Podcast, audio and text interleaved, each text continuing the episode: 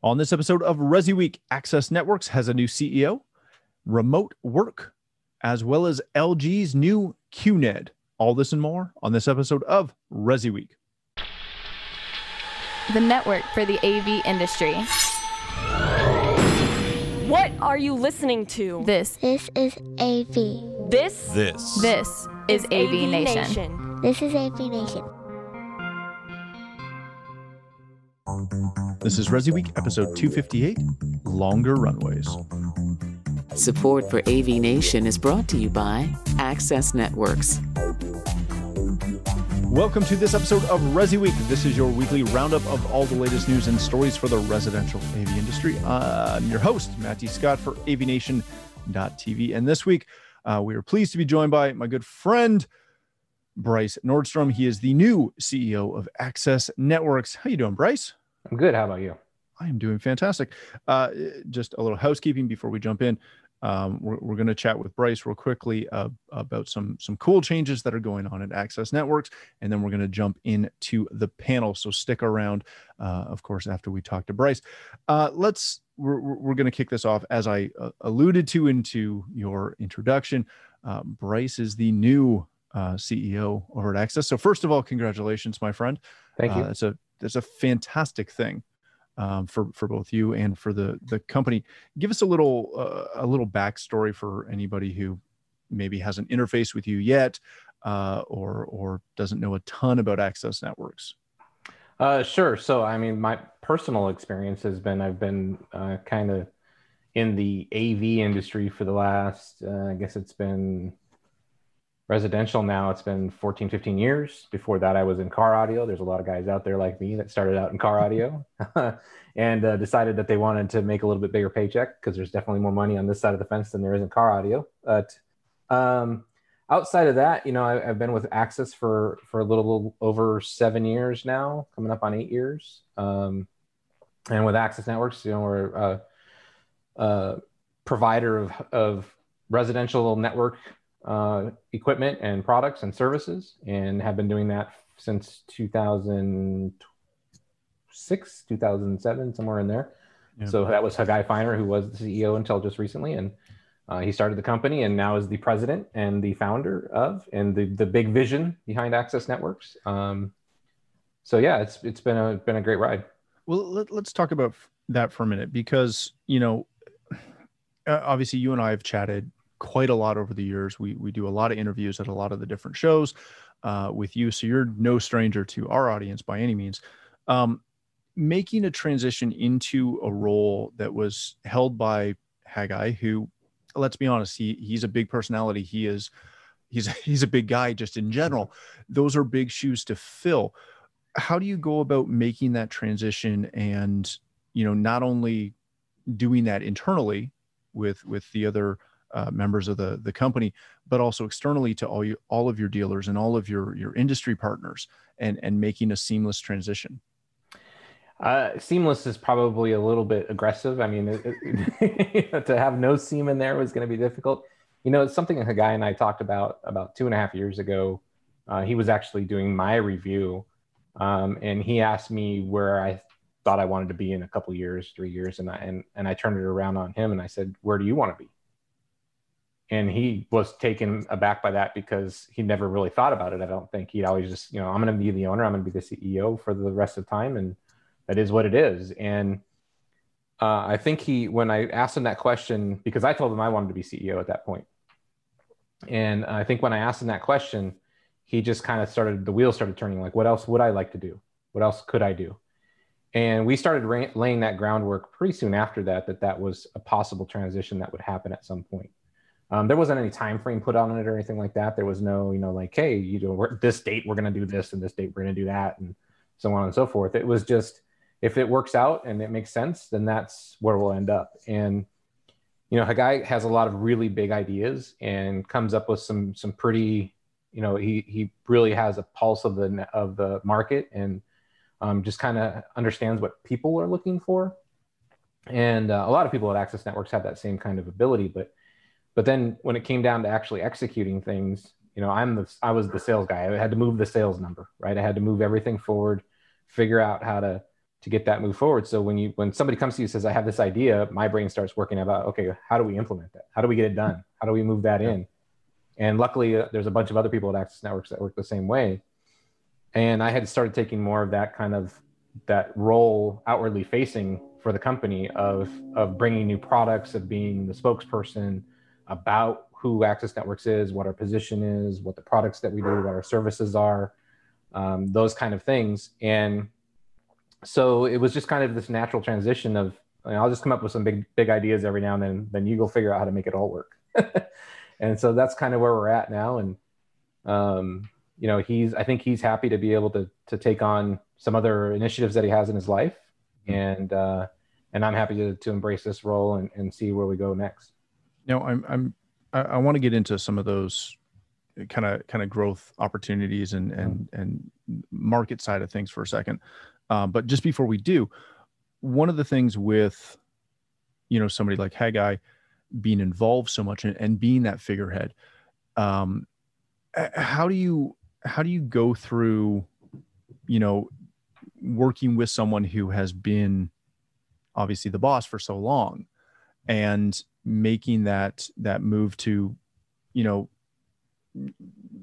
coming up from from from where you were in, in the sales role to then being a part of those conversations mm-hmm. and being a part of those those um, those ideas. I think it's I think it's the explicit trust that he's put in me, okay. and that trust wasn't just external. That was an internal uh, message that he has been working on for for a while. Um, when we would have business discussions or discussions about you know where we're heading or what we're doing, you know, a lot of times he and I would be very locked up and in sync from day one.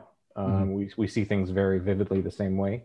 And um, I think the internal message has always been, you know, this is this is what we're going to do, and Bryce is going to help us get there. And there was a lot of things that that I pushed the envelope on. Um, the other thing that I I'm not afraid and never have been afraid to do is is talk to him like another owner because I've been owner an owner of other companies. Yeah. And so that's a little bit different for some business owners to actually have somebody that actually comes up to them as an owner, even though they're not, and says what they think. There's there was probably there's probably a dozen times over the years where I've said, okay, I'm going to say this to him, and I may not have a job tomorrow. so you know, it's it's it's wearing it, it's being open and honest, and wearing it all out there, and, and believing in what you're saying. So that that's a huge part, though, to to t- be able to take ownership without being an owner, right? And uh, th- that's something that you don't rarely see, which is which is fantastic. And you know, I applaud you for that. Um, let, let's talk for a second about about growth. This is the the the thing I've loved about Access Networks following you guys for for so long, and um, I, I'm trying to think back to when I first met Hagai and and how long ago that was, and I want to say it was a it was really early. It was mm-hmm. a couple of the first, if not the first, CEDIA Expo that they exhibited at. Um, you guys as a as a company have really kind of developed this internet IT base that the industry's latched onto. Uh-huh. Right. I, I, know there's other vendors and, and I'm not trying to take anything away from them, but y- you guys really push that envelope heavily. As as the industry continues to to push really heavily on and, and lean on infrastructure, where does that where does that put you guys? Where does that put access networks and, and what's the future for access networks look like? Yeah so you know every every two or three years probably we look at the market and we go okay well there's this technology coming and maybe that ends our runway you know mm-hmm. maybe there's this technology coming maybe that ends our runway. And the reality is that that none of them really do. They all make the runway longer. And you know we are just scratching as an industry we are just scratching the surface of the surface of security services. Yeah. You know security as a service to to residential integrate or to residential end users. And that's something that um, you know we've got an offering out there. We've got multiple in the pipeline that are revolving around that. And it's such an untapped potential in our industry.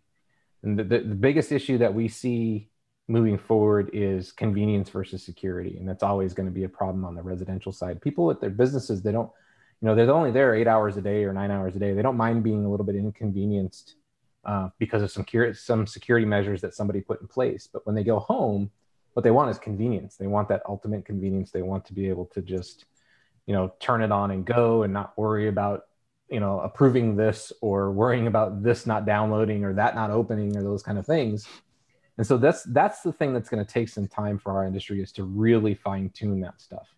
To and actually do it with a level of security that is robust enough to protect you. Because there's lots of little things out there that you can do to you know url filtering and those kind of things and right and those things are are out there now but the problem is that they're not really protecting you from the threats that are available that are that are out there now that are so much more complex and complicated and and um, more aggressive than you would ever believe. You talk to some of these companies in the, that really protect um, Fortune 500 type companies, and the stuff that they're seeing out there is just insane. I mean, look at this this last thing that we saw in the news with SolarWinds. You know, this is these are very very um, uh, smart people behind these these attacks, and um, that will eventually happen in the residential space. There will eventually be somebody that gets accessed in a way that it, it ruins lives and those kind of things. And so what we're really trying to do is we're really trying to to get a get ahead of that curve, right? Really trying to get ahead of that curve and, and figure out, you know, how can we apply what they're applying to the residential or to the integ- or to the commercial space into the enterprise space, but do it in a way that still allows some kind of convenience to it. And is not, that sorry, sorry go, ahead. go ahead. I was going to say it's not something where you just flip a switch and now it works. It's it's yeah. something that's going to be a learned process, and that's where we think there's a huge potential there in the market. Um, on top of all of the new technologies that are coming out, you know, behind Wi-Fi and and uh, and the devices that are being added to the market. Is that arguably the the toughest hurdle right now in the in the industry is how to I, remember years ago you and I talked about the advent of commercial grade appliances essentially mm-hmm. um, in, in, network terms um, coming into the home and how there was occasionally pushback on that because well we don't need that massive you know cisco switch or access network switch or, or whatever it is at the time is the security that type of conversation as well, where it, it, it's arguably, I, I would agree with you, it's probably the biggest potential, but it's also maybe the hardest avenue to go down. It, will right. be met with the most resistance. Yeah, it, it is. Um, there's some things that are working in our favor right now, specifically work from home. Mm-hmm. Um, that's exposing a lot of weaknesses on residential networks and, and what the, the, the attack vectors are that are available now. I mean, take, take your business that was centrally located and there was 500 people in an office building and take all of those 500 people and put them in their houses. And, and how many more attack vectors have you just created by moving those people into their homes? you know, where their desktop is sitting unlocked for an hour because they got up and went to, to get some lunch and they have a house cleaner in the house that's punching buttons or they have their kids that are you know like zooming pictures of themselves out or whatever may, whatever the case may be right? That these are the kind of things that become more and more um, as we move forward into this the the work from home as being the normal because there's a lot of companies that are saying they're not going to put a lot of people back in offices. They're going to allow them to continue to work from home um, that's you know schooling from home all of these different things. And yeah there's there's this huge potential and it's always going to come down to training people because human error is one of the biggest potential threats in residential or in um, network uh, attacks right? So clicking on something that you weren't supposed to click on so on and so forth. And then what are the services that we can create and the and the products that we can provide that will actually allow somebody to to have some level of convenience while still having a level of protection that makes sense for their for their lifestyle yeah, that's, that's it's a very true. difficult thing to find, and it's not. There's no magic bullet. There's no one thing you just put your finger on it and say that's the thing. You know, right? It, it takes some time. So you know, in some respect, we say bear with us because it, it does take some time to figure this stuff all out. Yeah, and it's constantly evolving, of course. Right. Yeah. Which is fantastic. Let's let's change topics real quickly before I let you go. One of the things that uh, in in not only the press release but also just the way you guys have have managed this transition that that I absolutely love is you're not the only one who who got a promotion. Obviously, we're talking to you, and again, congratulations. But there's a there's a group of people that are are moving up and that are adding on. Talk for a minute about how how uh, essentially uh, uh, effective but also encouraging it is to be able to not only move up yourself but see others within the company continue to grow and excel. Yeah i mean that's that's one of the most rewarding parts of of being in some type of leadership position in the company uh, whether it's you know this level or, or or a level two levels ago or whatever it is. When you see people that come in and they've they've made an obvious difference in the performance of the company and, and how we work and and what the benefits are. And and and they've come into the company a lot of times when we've brought them in we've brought them in just because of who they are. You know you take alicia you know alicia well. Yeah. Take alicia henley as an example. Not a ton of experience in residential and very little experience in networking um, as a whole but look at her. I mean she's killing it. She is she is a rock star on our team. Totally. Yep. and um, you know she's very visible in the market and she she has deserved um, she deserves the the accolades and the respect that she gets. And you know she's a top-notch person. And that's what we look for over anything else is top-notch people. Um, you can if somebody's intelligent and um, and a go-getter and has a never you know never say die attitude kind of thing um, and is, is focused on details you can train them to do a lot of things mm-hmm. you know with the right people in the right and we feel like we have that foundation already created. So it's really about the people more than it is about what they're doing. And we've had several people in the company that they weren't in the right position. And we look at that person and we go okay so what we know about them is they can do this this and this. So what can they do for access networks? Because we don't want to lose the person. Mm-hmm. we want to put them in a place where they can contribute empower them to be better empower them to make a difference empower them to feel fulfilled to do all of those things. And we've we've made those transitions. We've moved people around. Because we don't want to lose the person. And i think that's the fulfilling part about being in leadership is is making sure that when you're looking back at all the people that you've brought on over the years that you're saying okay those people have made a huge impact and they feel fulfilled and they feel like part of the culture. And they feel rewarded by the fact that the company has given them the opportunities that they've needed to, to do and and and thrive that way. So um, that's more rewarding to me than than a lot of the other things that we do yeah. as a company. Um, you know the sales figures and all that thing are great to pay the paychecks but seeing people succeed is is is is a great thing so I, I will say that uh, you know, again, having followed the company for years, that is as much as you've had fantastic success as a network company, the the leadership principles and the way in which, as a company, you guys work, has just been fantastic to watch. And uh, again, I appreciate your time. Thank you so much for for spending a minute with us. Again, congratulations, and uh, we're looking forward to everything else that Access Networks is going to do in the future. Thanks, Matt. Appreciate it. All right, gentlemen, let's go to the panel. Uh, today with me are two of my best friends. I think I can call you that, whether you feel the same way or not. I don't care. Uh, you're you're you're my least favorite Canadian. I'll give you perfect. that. Perfect. Uh, that gentleman right there is probably I, I've known you longer than I've known Uncle Richie, which is shocking. Yes, but I've known Uncle Richie longer than I've known you. Me and that Uncle is, Richie are OG AV Nation people. I know you guys are OG. That man right there is Bradford Benn. He's the principal advisor at the Advisors Group. How are you, sir? I'm doing well. How are you? I'm doing fantastic. Thank you. I got to say, Tim, I'm going to say something that, and Mitchell, make sure you record this. That insight, that interview that that Tim did was really insightful. I don't even think we can we can add to that at all. I, it was no right on the money. Nothing, nothing. The other gentleman with us, as Mr. Bradford alluded to, is Uncle Richie, Richard Fregosa. He's the principal at Fregosa Design. How you doing, Richie? Mellow West Coast self quarantine greetings. I uh, actually just got back from Bradford's coast, and so uh, glad to be on. And yes, uh, Brad and I are OG, and and you're absolutely one of my best friends, no matter what anybody says about you, Matt. So. Oh, thanks, buddy. I didn't say he wasn't my best friend. I just said long.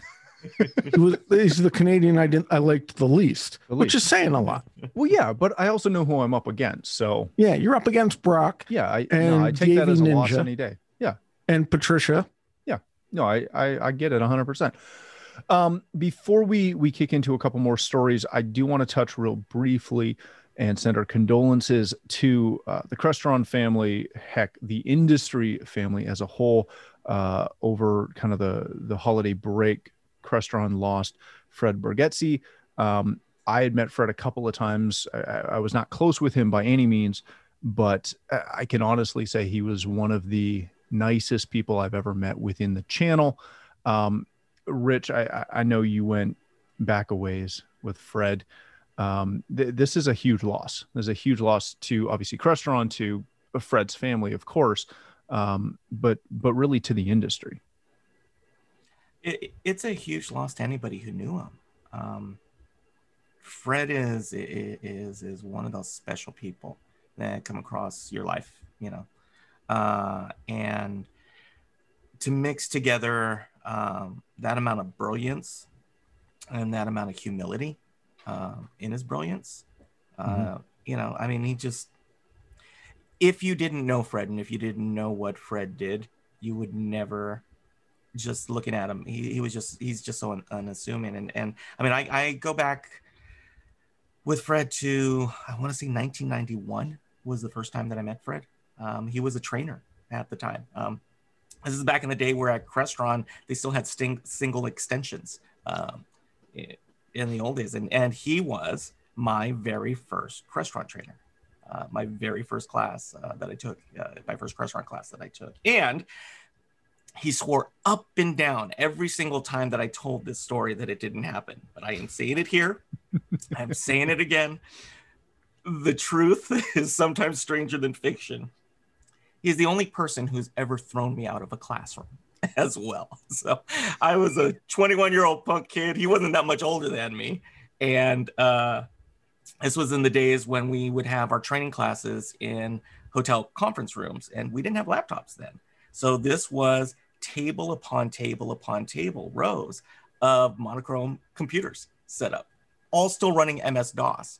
And me being the 21 year old kid that I was at the time, I got bored halfway through the class. And so rather than actually focusing on the information that Fred was providing, I was going to everybody's computer. And, and uh, in the old days, in, in the DOS days, there were little, I guess you'd call them Easter eggs now but hidden in the program there used to be these little commands that would launch stuff that you know the the guys who wrote the operating systems were funny and there was one called gorilla.bat and if you typed that in it launched a game where it was two gorillas on skyscrapers next to each other and you typed in coordinates basically and you flung uh, bananas at each other. And so during the middle of this Crestron class, while he's trying to maintain order, I'm running around to everybody's computers and I'm turning on this game, and you're hearing the ding, ding, ding, ding, doo, doo, doo. So yeah, he threw me out.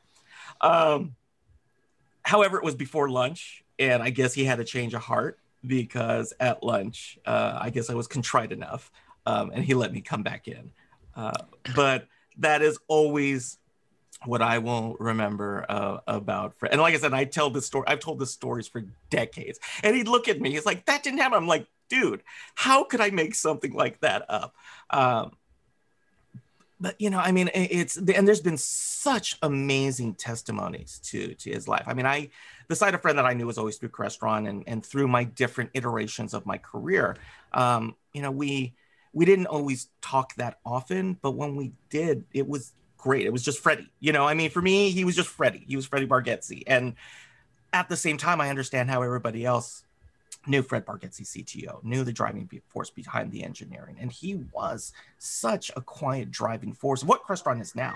And to say that he isn't, um, you know, would be a disservice. But I mean, the testimonies that um, Julie J. Gibson wrote, Todd Puma wrote one. Um, I mean, all of the the outpouring, it's not even, it doesn't even scrape the surface of of the impact that he made, and it made on me. And you know, I mean, I'm I'm really gonna miss him. I I just, I said, I just, you know, I knew he was sick, but it, it just, you know, at 53, you just don't expect that. You know, as as a 50 year old man myself, you know, um, and if nothing else, I guess, you know, the the legacy that he left and the impact that he makes. I mean, not many people get to make that kind of impact um, no. like he did. And, uh, you know, I mean, it was, it was definitely an honor and a privilege to, to know Freddie. Yeah, very much so. All right, gentlemen, let's uh, let's move on to our uh, kind of second story of the day. This comes to us from CE Pro: How remote work can help solve the challenge of hiring AV talent. Uh, this is actually the perfect, like, perfect story to have both of you on for, because uh, this is to a degree kind of what you both do now. Um, through the story, uh, they go through and talk to Pro AV Systems out, out of Massachusetts on their their quest to find some qualifying uh, design engineers and how they were able to uh, source that remotely and working through the, the the benefits and the challenges of that. Brad, l- let me start with you on this, Bradford. When you see this, you're someone who, if you don't know Bradford, um, one, get to know Bradford, but two, uh, you've had a, a long history within the pro AV community. Um, you've done stuff on a level that that's a short list. Uh, when you see this now that you've started your own consultancy and you're helping firms with design and, and with uh, really just how how to do this business properly, what are the what are the pitfalls to look for and to overcome when you go to outsource uh, either an individual or a company uh, to to remotely hire them? Well, I want to be careful here because the article is talking about remote working and outsourcing, and the yes. two are different. I understand the slips, no problem, uh, but both have the same requirements. There are some slight differences. Mm-hmm. And one of the advantages I had, or disadvantages, take your pick, when I was working at my previous previous employer, you know, for many years, uh, for about five years, none of my coworkers worked in the same building as me. One was in Michigan, one was in at, at the Martin factory in Denmark, one was in LA, one was in at that point they were in Lakeland, Florida, one was in Salt Lake City. We were literally all over the world. And we were quote unquote collaborating online, which to me is no different than working remotely. Mm-hmm. Uh, that's what we did. I think the bringing people on remotely is something that's a little overdue.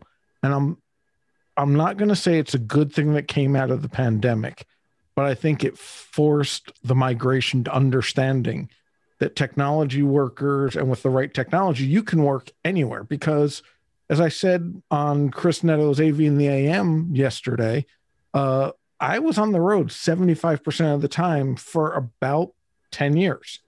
So I was a road warrior working remotely, not calling it working remotely.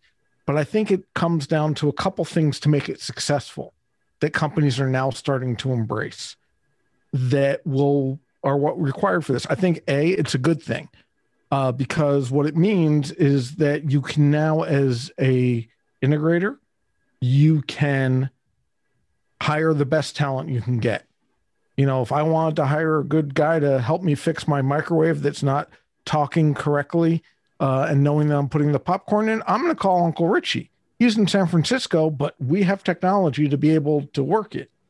You know, so I think it's proving that you can now get the right person for the job no matter where they are, which is a good thing.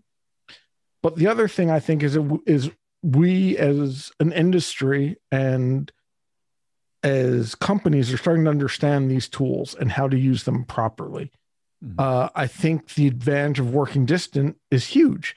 Uh, I live in Florida. Cost of living for me is a whole lot cheaper than it is for you up in London, Ontario, Canada, as well as for for Richard out in San Francisco. So all of a sudden, it becomes more practical to be able to hire someone that way. But the other thing I think that's going to happen as a result of this is beyond the the pool being able to work, it's going to be better for families. And this sounds weird, being that I don't own any kids. You know, it's just me and Jennifer in the house, and that's it. Is now you don't have to do the I would love to take the job, but I want to wait until the kids get out of school, mm-hmm. or you know, we can't afford to move because of my sister in law, and but doesn't matter You have the ability to telecommute. You can work remotely. I think this is showing people that's possible and people are understanding it's not as big of a leap as they used to think it was. Now, there are still some challenges to be overcome.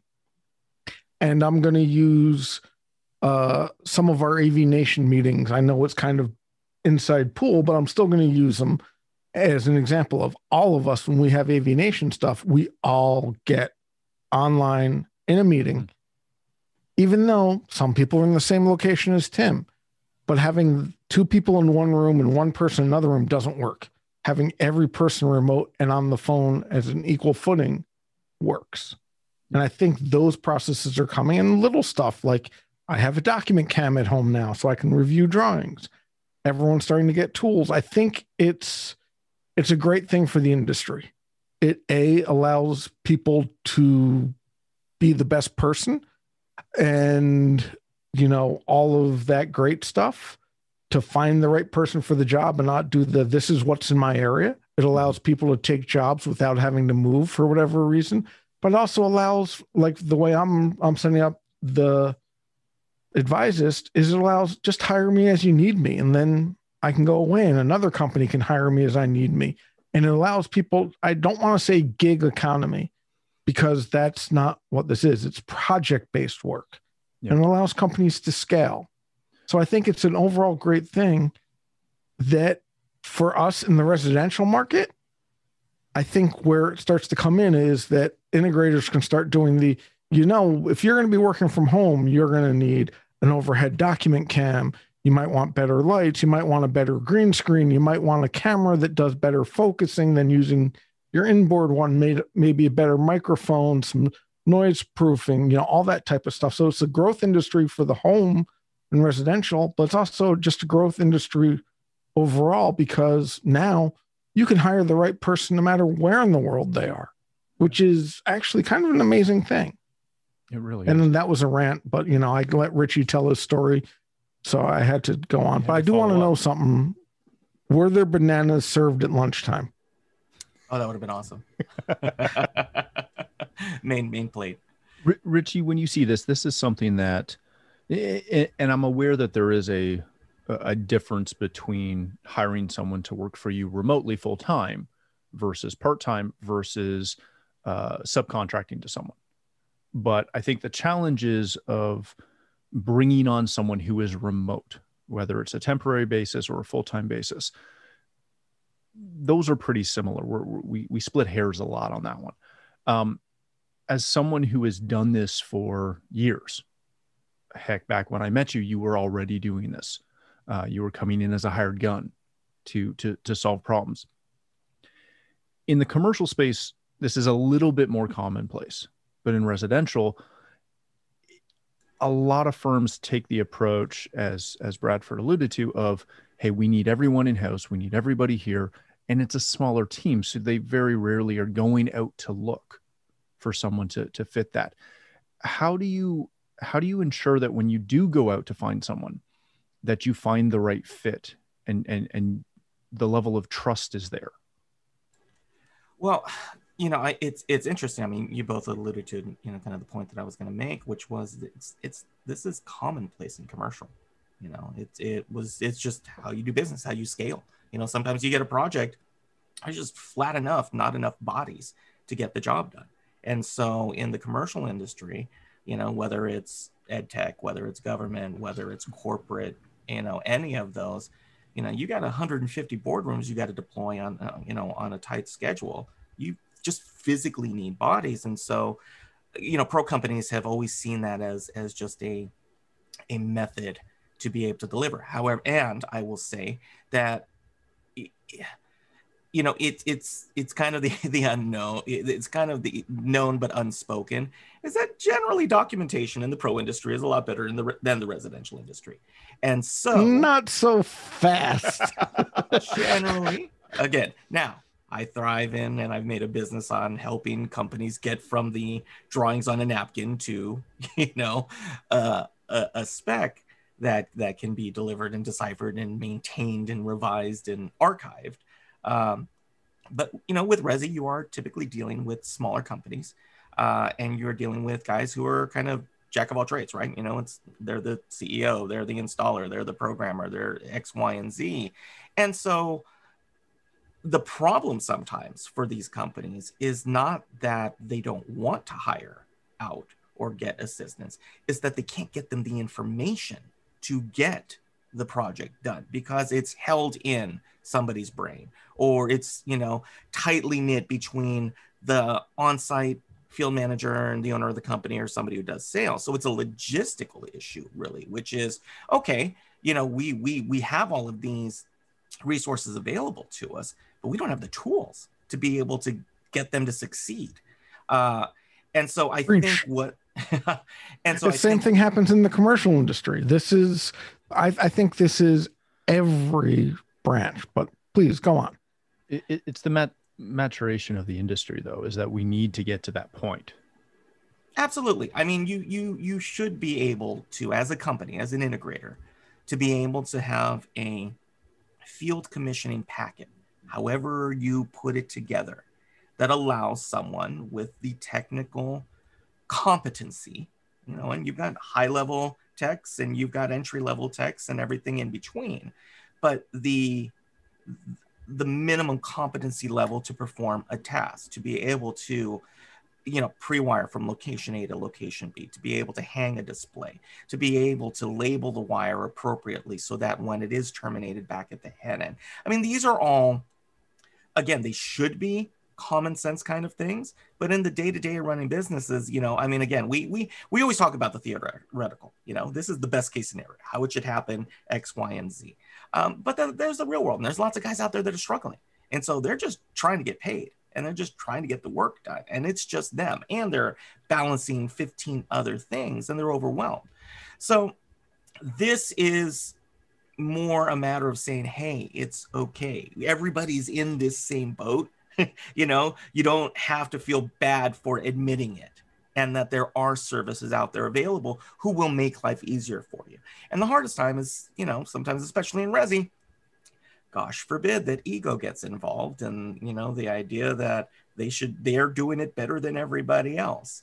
Uh, and so i view it as a, a way that it's it's a little bit more transparency and that's a good thing you know and again like i was talking about you know humility in business it's it's it, it's the hardest and the most uh, liberating part of maturing as a company is that humility to be transparent that it's okay to collaborate and get help Yeah, very good. All right, gentlemen, let's wrap this up real briefly. Uh, this is CES week, and nothing has really dropped yet due to our recording time. But LG is planning to demo their first QNED mini LED TV. Blah blah blah blah blah blah. Um, this comes to us from Residential Tech today.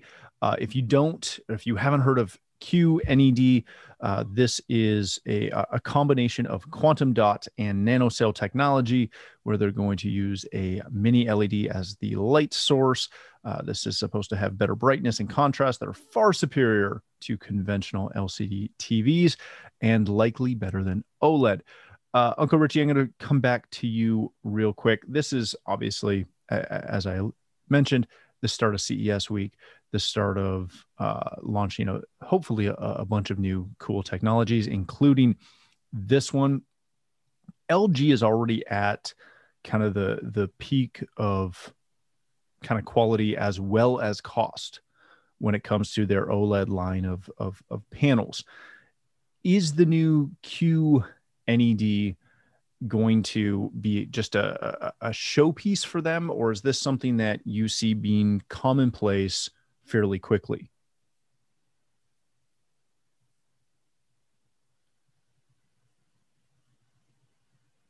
It's 2021. Richie's muted. oh gosh i'm sorry i thought you were talking to brad and not me i'm sitting here going brad's got a great thing Uh, it was like just like being on a meeting again. See, remote working and having having these shows are the same. Would you like me to talk for you, Richie? And you can talk I would for love me. for you to talk for me, Brad, because I'm sitting going, this is your wheelhouse. And I'm just like kind of sitting here going, I can't wait to hear what Brad's going to say. You did start with with Richie, right? Matt? I did, 100. percent I heard Brad said, hey, first. Hey, Richard, that's, that's fine. So I'll, I'll start. I'm, so I'm sitting here going, "This is going to be fascinating." Bradford, same question. Okay. so l- let me start first. I want to say, and this is not an insult to residential technologies. 100% not. This is the least informative press release I have seen in weeks, months, if not years. The, this is also the start of CES, right? The start of CES. That's what they I understand that, but I also think it's one of these things. Start. It's the start of CES. So you're, and we're not there. So your press release better tell us what we're missing. But I'm not blaming residential tech. It's one of those things where after I read this article, I had to then go back and dig through notes and look at stuff, etc. I think the concept is good. I think the concept is interesting. I think it's probably going to be a year or two away. And I think the whole, oh, we can do an 8K TV with it, or sorry, an 8K display. No one uses TVs. I'm showing my age now. Uh, is going to be interesting because at 86 inches, which is their currently largest size, that's like one pixel per per pixel, which is nice and great resolution, but how far away from the display do you need to be?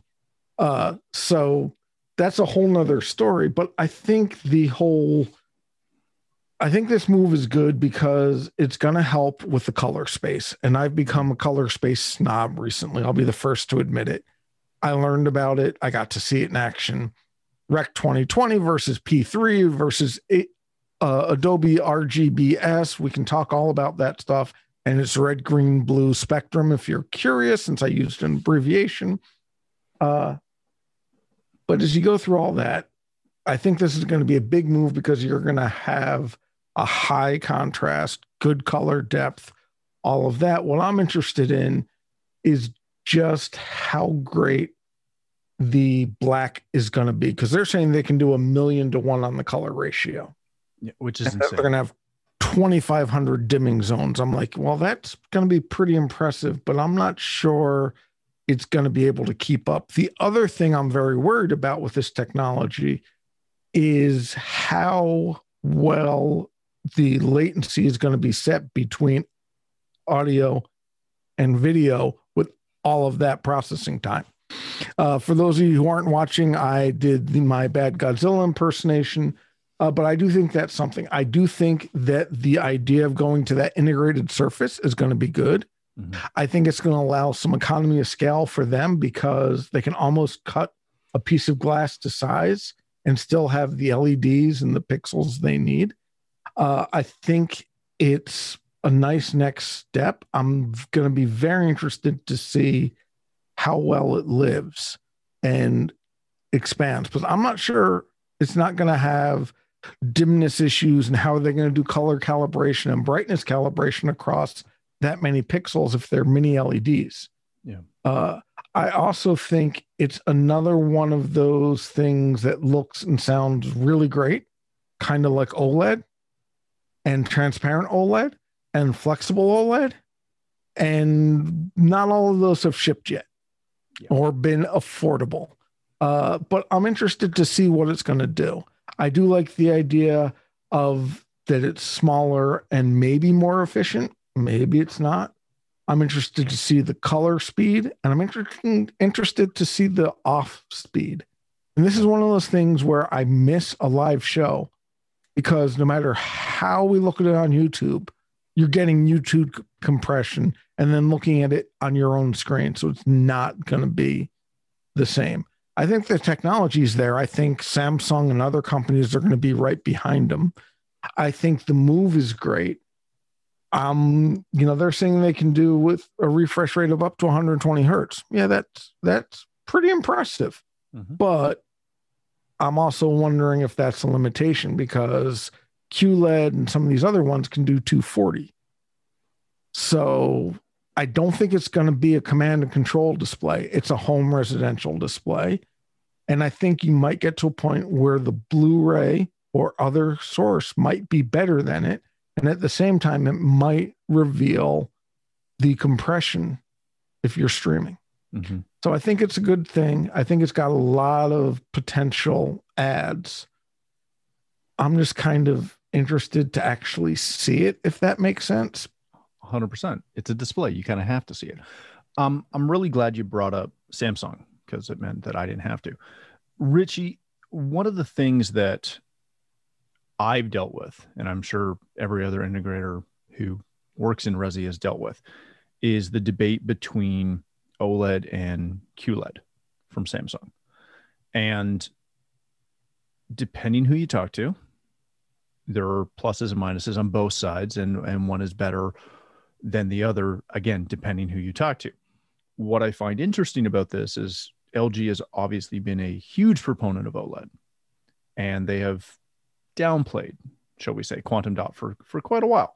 They're now using quantum dot. And to to to contrast this, Samsung is expected to announce a Neo uh, QLED as well this week, which is their version of uh, essentially quantum dot and a small. They don't they don't they don't say mini, but a a small LED, micro LED, shall we say? Yes, micro LED.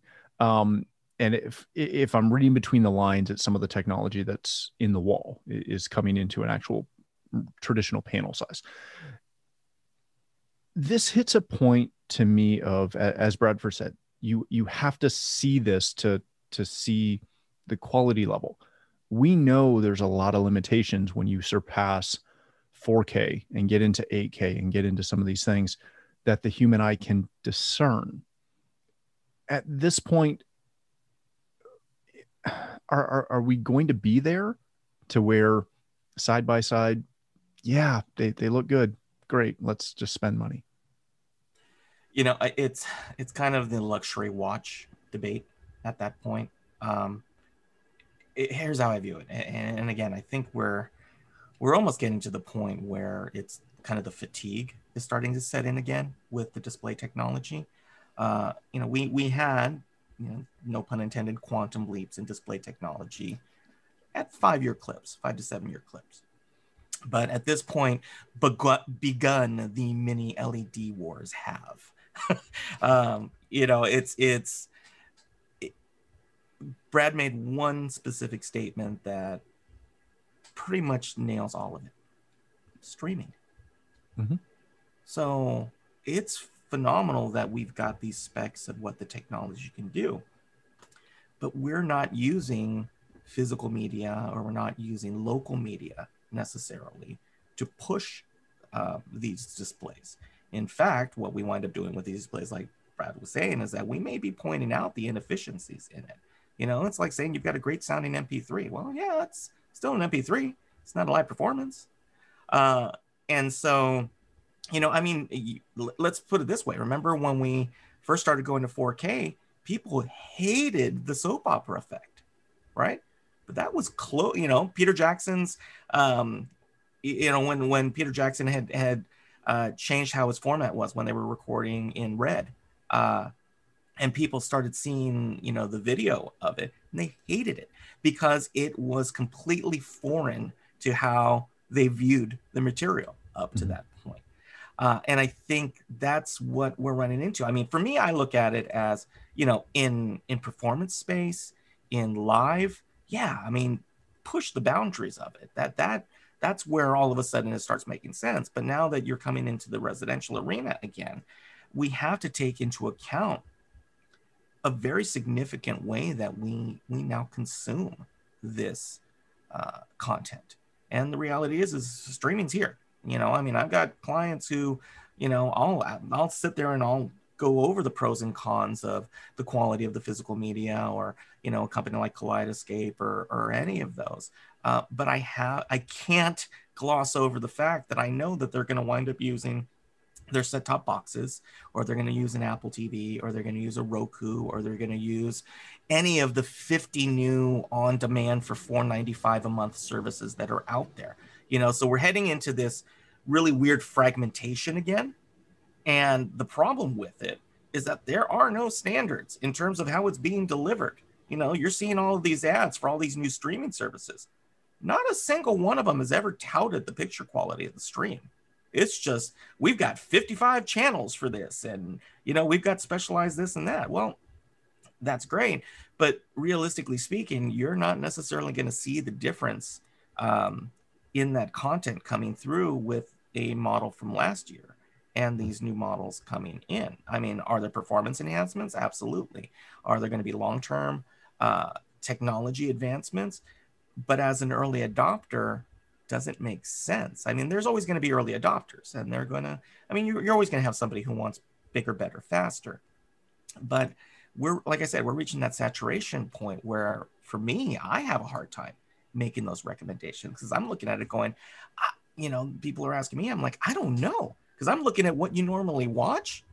And chances are, I know that three of your kids are sitting there watching it on their phones. So how am I going to how am I going to advise you to use this screen when I know that you may not even use it? And so, mm-hmm. uh, you know, it's been again, it's it's the the the value proposition of these displays, of these fixed panel displays. I, I mean, you could buy a 65 inch TV for like 250 bucks. Imagine saying that 15 years ago. Imagine saying that three years ago. Three years yeah. ago. Yeah. Well, Imagine actually, saying that I do in Canada. You, yeah. I do want to ask you a question, Mr. Mr. Mr. Fregosa. So, for those of us who remember mastering and digital transfers and all that, do you think that this new technology is going to result in better mastering and conversion practices? I'll use an example and see what you think. So, for those of us who are old and remember when Star Wars originally came out on celluloid film, and then the Empire Strikes Back, and you had Palpatine uh, with the darkness around his eyes that was done as a video effect. It looked great when it was projected. You look at it on a display. Yes, it was a VCR, but you looked at it on a display and you had these big black blotches against a gray background. It showed the difference between a projected medium versus an emissive medium or reflective versus emissive. Do you think that this new technology is going to require more skill in the conversion as well as more interaction between the display and the source because I'm like looking at this going, I remember when people were mastering for iTunes different than Bandcamp, different than Zune, different than, you know, the Rio player and take your pick. At one point, Britney Spears' song was master. I forget the album, but this was like in 2005, came out in 227 different formats to match the hardware yep. and the codecs and this country versus that. Do you think that these displays are going to drive that? And now your set top boxes and your other displays are going to start going the, well, I have to compensate for this and do that. And or you think it's just, nah, no one's going to care? I think there's going to be filmmakers um, always who are going to look to preserve their art in the best way possible. Uh, I think that again, if you're consuming a YouTube series or a Netflix series or a Hulu series or whatever the series du jour happens to be, uh, I think that there are some out there from a content standpoint are committed to providing quality content.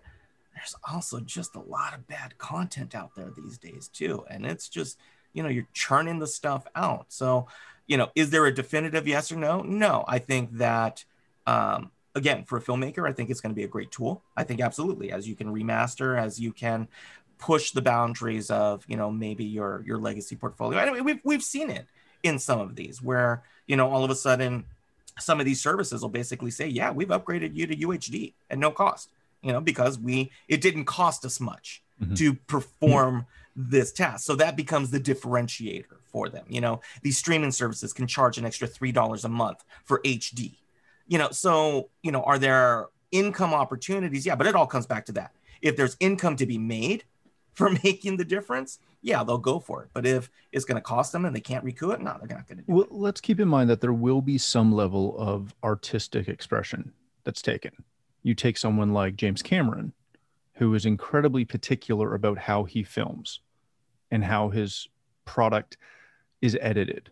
And you know I remember seeing something years ago when when the red camera came out and he was talking about how he wanted to use it and how it had changed some of his workflow for I, I don't remember what what product it was that he was uh, what, what feature he was working on with that, but it, it, it had changed that format. And then you go back to what was it last year, year and a half ago, when episode seven or whatever it was of Game of Thrones came out. And artistically, it was incredibly dark and, and shot darkly, and no one could see it because their TVs weren't calibrated to that type of content. So I, I think you're going to have a weird caveat where there are certain productions that will be uh, or, or, will take advantage of some of the new technologies. But again, it comes down to how they want to master. And if they're going to master in 4K for something that is going to be shown on 8K, that might look a little different than if they're mastering in in in 8K. Um, but at the same point, you can't take something that's mastered for 8K and play it on 4K and expect it to sound good. It's the whole thing with yeah. You can't rip a D, uh, CD and expect it to sound good in MP3. No. But I just want to know. Yes. Is the QNED, as I'm calling it, going to be more of a hit than than Home 3D or less? It'll depend on price point. I, I, I think it'll depend on it'll depend on price point and if I can take kind of my my my media hat off for a minute and put on my Omega I own an integration company hat. I can take the show over. And... No, no, no. It's fine. This... We're, we're yeah. to anyone who's still with us listening. It's because of these two guys and how long we go back that we just this is what happens. Sorry, Mitchell. Um, we have a lot of clients that want OLED. They want that 98 inch LG OLED until they get a quote for it. And then they go, you know what? That Q60, that's, you know, 75 inches at two grand looks amazing. Let's do that. It, it's like anything, and and Richie alluded to it. The the early adopters who just don't care, they will go buy whatever they want. Um, I remember we were in Amsterdam uh, last year, the last show, last show we went to, um, and I was talking to uh, some people from from Samsung about the wall, and they were they were talking about a, a project that was going down where there was a, a large number of them going into a residence. There are people that don't care, and and money is not an object. If they decide they want it, they will do it and they will go purchase it. So when it comes to QNED, knowing that we don't know we don't know sizes per se, we don't know cost, we don't know availability because uh, right now just availability in general is up in the air for every product if you haven't been paying attention. No idea when these are going to hit. No idea what price point they will come with. No idea what installation might look like. I think it has the potential to be a great hit the same way 4k became a, a, a really big product for a lot of clients or for a lot of customers I don't think it will be a blip the way 3D was. Because at the end of the day, two years we may talk about a 4K TV the same way today we talk about a 720 TV.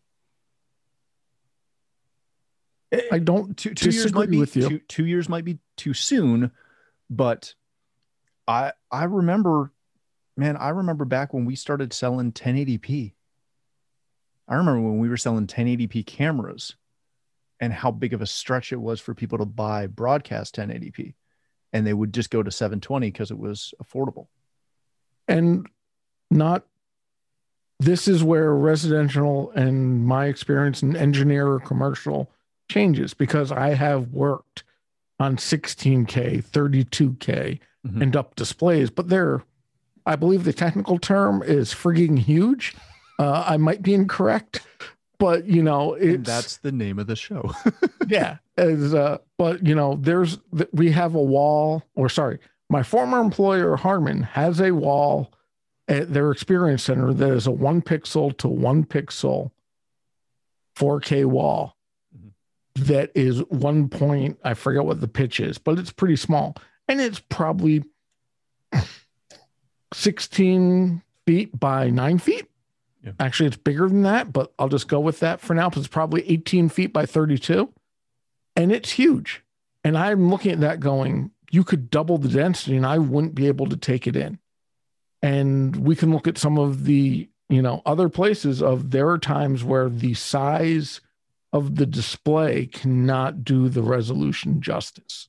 Mhm. And I don't say that as a bad thing. I'm not saying 8K doesn't matter. I think 8K ingestion for content, so you can do a digital zoom to 4K, unbelievable. It's fantastic. But I think, you know, at some point, if you look at an 8K display from 10 feet away, are you going to get get the full benefit of the cost?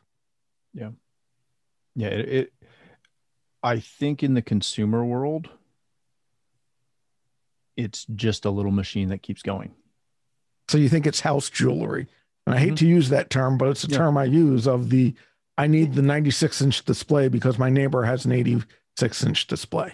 the the number of clients and and other integrators I've talked to over the years who tell stories of their clients going and get a neighbor when their project is done so they can bring them downstairs and show off the Ferrari that's the media room. Is you you've heard that from everyone. Whether or not these new products these new TVs are needed or warranted or a incredible upgrade over the existing display that's in the house may or may not matter. And down the road as as that cost comes down like i still remember the first oled i saw at nad or sorry nab at nab and it was a sony i want to say it was 14 inches. It was a calibration monitor and it was something like 22 500 it was insane. Now you can buy a heck you can buy that 98 for about 10 grand. It, it's just it's a matter of time but gentlemen we should leave it there otherwise no one will ever listen to my show again because it's so stinking long yes Maybe we could edit it up and do, you know, what I should do is I should just take an offshoot of this and create my own show. you should and i should be your first guest I was going to have Richie as my first guest. well that makes sense You can ask Richie if he'll have you on. You can be the guy off to the side saying, That's "And fine. Okay. Now, Bradford Benn's show. i i i would be a good higgins i can play the higgins role Okay, I'll think about it. All right. All right, gentlemen, thank you so much. Uh, if you've stuck with us this long, uh, thank you. uh, Mr. Fregosa, if people want to connect with you, learn more about Fregosa design, where can they do that? uh, type my name into the interwebs. Uh, you can type in my name, uh, Fregosa Design. You can find me on Twitter at rfregosa. Uh, but first and foremost, as I always say, the best place I hope you can find me is here on avnation.tv on our suite of shows. Obviously, here with you, my good friend Matt, but also we have our show on the control system automation industry called The State of Control with my very good friend Steve, Greenblatt. Um, and so come see us uh, and uh, obviously follow our our uh, our supporters. So that's the best way. Excellent.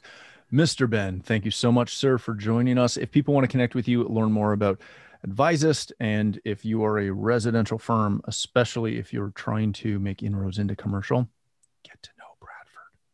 He's really smart. More than happy to help. I've done this before. So the first thing is you can find me at advisist.com. You can find me on the Twitters at Bradford Benn with two N's. You can find me in the Googles or the DuckDuckGo, which is my preferred search term uh, at Bradford Benn. Also, starting on the 13th of January, you can find me screaming at the Canadian hockey teams uh, uh, because NHL will start up again. And then, as we teased briefly during the show, come back to AV Nation soon. Uh, in February, we're hoping I will be launching my show. Name is still being debated. I kid you not. Tim made the mistake of going, sure, what the heck? So there will be a Bradford show of some sort coming in February. Uh, so we'll definitely start that up. Uh, look forward to that. And of course, don't forget Swing Back by AV Nation. You cannot vote for me for AV Professional of the Year, mainly because Tim said I was ineligible because I'm an owner or something. Uh, but beat everyone. I know. It- Like, it, it wouldn't even be fair.